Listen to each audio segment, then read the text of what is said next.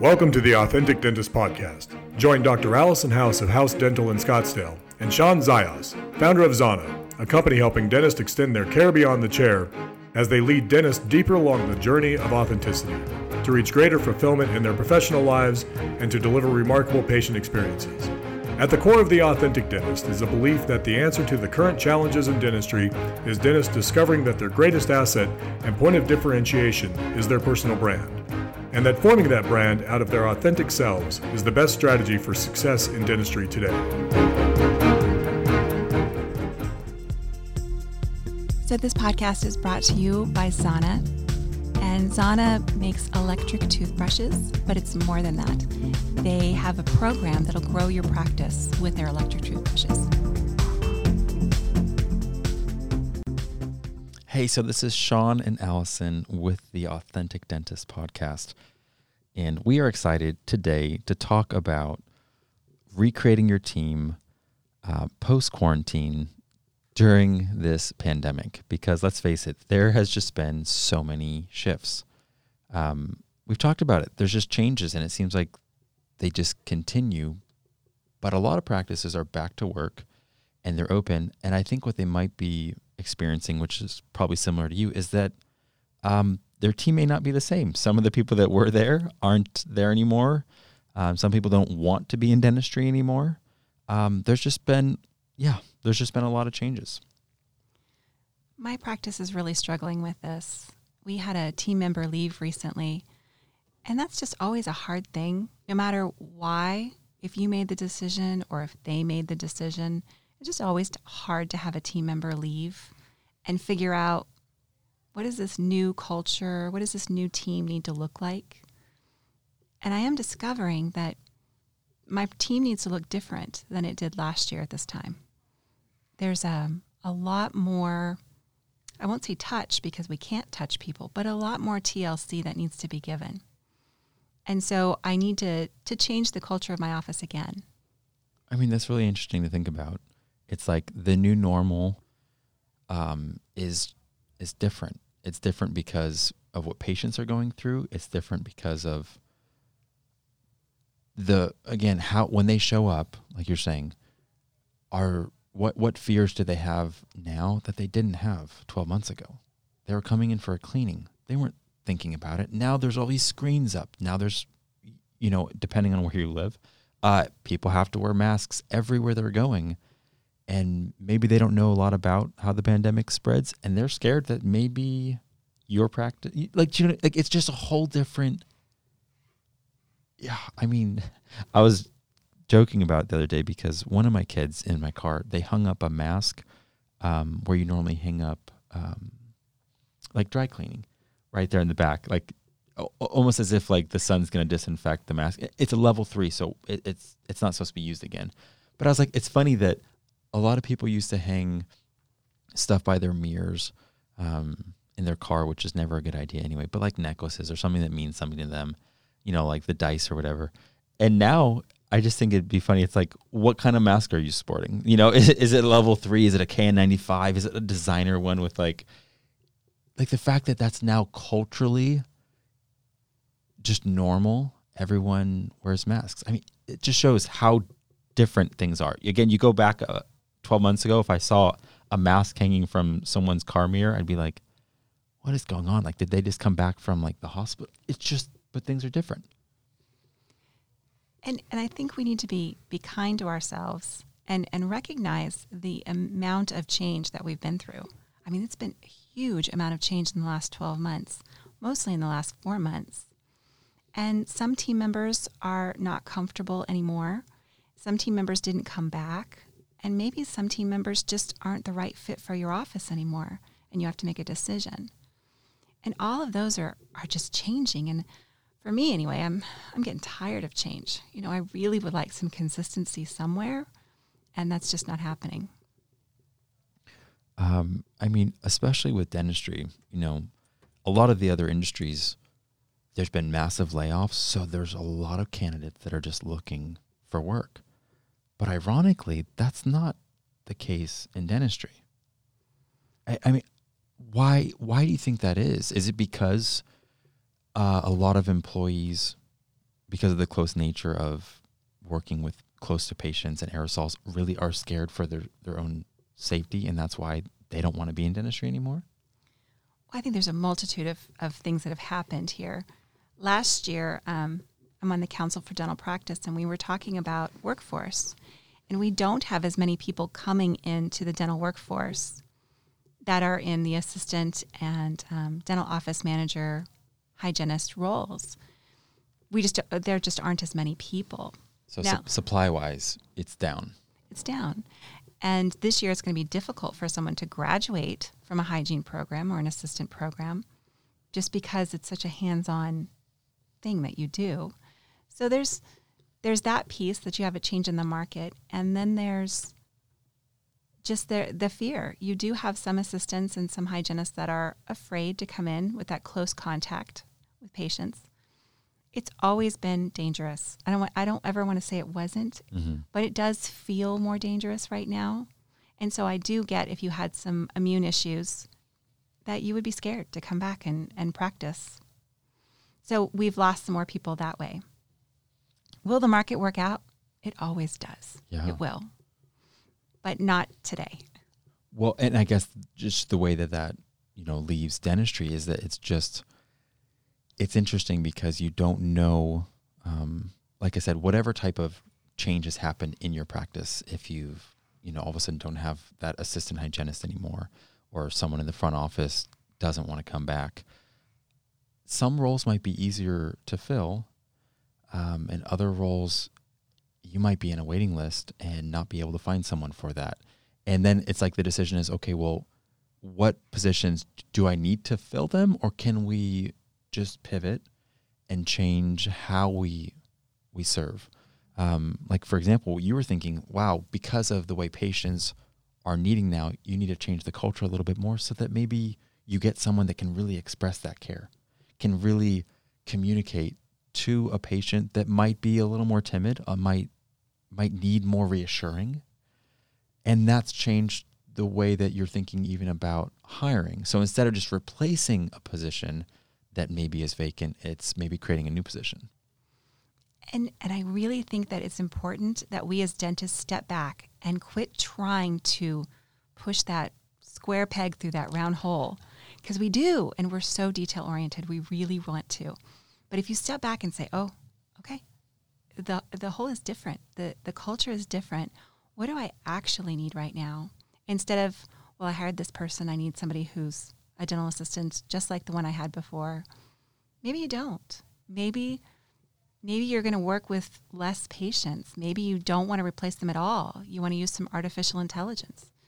There's a lot out there that can answer the phones for you and schedule patients and I mean there's things out there that you can use that don't have to be another person. And is it, if you're slow, maybe there's an opportunity to train somebody who hasn't been in dentistry before? Because, like you said, there's a lot of people in the hospitality industry that are not working. That would be amazing in our practices if we had the opportunity to spend time training them, which maybe we do. I, I don't know. I'm trying to really think out of the box. What does my practice need to look like now? I mean, that's just a great connection you just made, though the hospitality industry. Who's traveling? Where can you travel? I just tried to book a flight to Toronto. Why did I think I could do that? The borders are closed. And if for some reason I was family or, you know, some condition that was allowed, I would have to quarantine myself 2 weeks when I arrived there and 2 weeks coming back. I wanted to go on a weekend trip, not a month long, you know, trip. So, like travel is not I don't know when that's going to normalize. We we just don't know. So you're right. Hospitality industry, mainline hotels, the way they train their employees, service. Oh my gosh, not not just to not just to take care of guests, but to anticipate needs. Like I'm talking about like body language. They're, they're able to read every sort of satisfaction score that could be out there. Like if someone looks like, oh my god, like where's my car key? You know, like they're they're, I mean, especially like the Ritz Carlton, they're just the best. So you have some highly trained individuals out there, and you're right, they might be looking for a job, and they may not be thinking, Like They're where do probably my not thinking about dentistry. where do my skills translate? And, and if, if you're just as if dentists the way that you're saying are looking for that same exact peg to fit it in, you're going to miss that opportunity. But there could be a, a large opportunity there. The other ones I keep thinking about are educators. I think that some educators aren't going to go back. Now, and they're not going back because perhaps that situation is not safe. Well, even in our hazardous setting, we're so safe. I mean, the protocols that we have are so safe. To put somebody in who is an educator, again, to teach people would be an opportunity. So it's time to really just start thinking out of the box. And there's a will, there's a way. What does this practice need to look like? What are you missing? What do patients need from you? And who can you hire? And and that's really what I'm trying to figure out right now. As I've lost this team member and it was a pretty important one. And and there's also this emotional piece when you lose a team member because you love them. Even if they weren't doing the job you needed them to or it wasn't the right fit anymore, you still love them. You want them to have the best, but the relationship is almost broken, so you can't express it anymore. Well, especially if it was one of the, the core roles, you know, someone that's been with you over two years, even. I think, I mean, you can get close to someone much sooner than that. But, you know, we had an employee that was with us six years, and it was like practically family. Just looking back on the photos of all the birthdays that we celebrated together uh, as a family, all the different milestones of what we went through um, at work. And just that individual was part of all of it. And now all of a sudden, it's like they're not they're not with you writing the story anymore. They're not with you in the journey. It, it's very difficult. Um, And it's almost like you're supposed to be angry, but you can't be. I mean, it's it was time. There's always a beginning and an ending of a relationship, and it was time. But that doesn't mean that I don't wish them well. And that's that's a hard piece to come to grips with. I'm not going to see them every day. We're not going to celebrate holidays together anymore. They're not part of my team anymore. But that doesn't mean I don't want the best for them. And it doesn't mean that I want to hire somebody just like them because the practice is evolving. I mean, we're, we're different, and that's okay. It's okay that things are changing.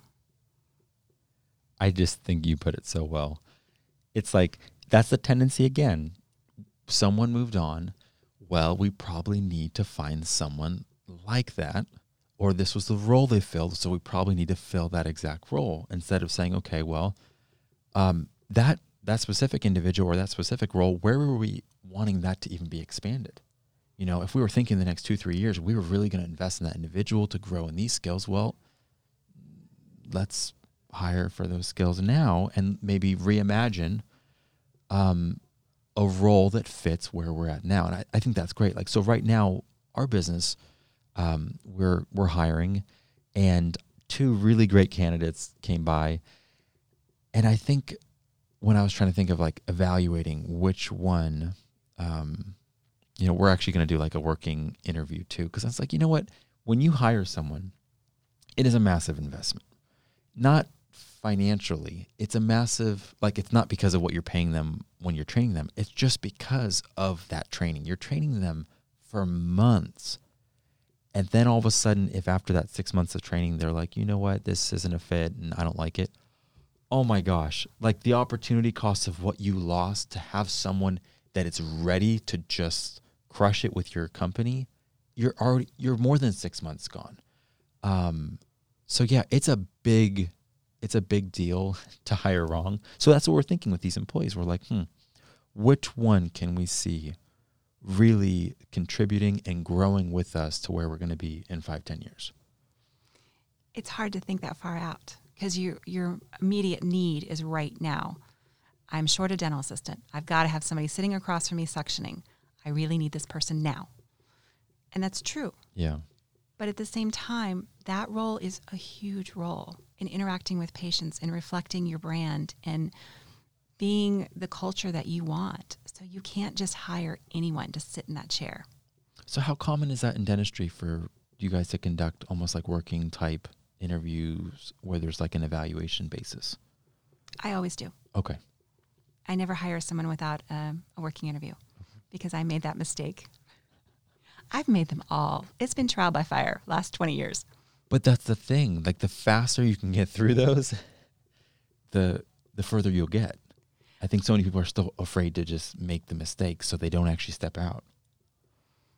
You just you just make a mistake and you're going to make more. It's just the way it is. And I make mistakes now that I never dreamed existed 20 years ago. It's always entertaining. I'll hire somebody who has computer skills. And 18 years ago, when you said computer skills, that meant you could work in Eaglesoft on my software. Well, today, that means I need you to be able to work on Facebook. I need you to be able to write. I need you to do all these other things because we have that marketing piece. Computer skills is, is not the word that you use. I had someone close to me the other day get frustrated because their work email wasn't working. And they're like, okay, I guess I have a Gmail account. How do I access that? Because it's not on my computer. And I was like, I didn't even know what to say. I was like, you go to gmail.com. But not to not to show like a lack of understanding. It's just that it shows like things are moving fast, incredibly fast when it comes to the, like the digital world, especially with social media. I don't know what's going on on TikTok. I don't know what's happening with some of these new platforms. It's not my generation. We're not on there, but But if you're going to serve a generation that looks at TikTok, then you probably need to have some information there. Totally. Totally.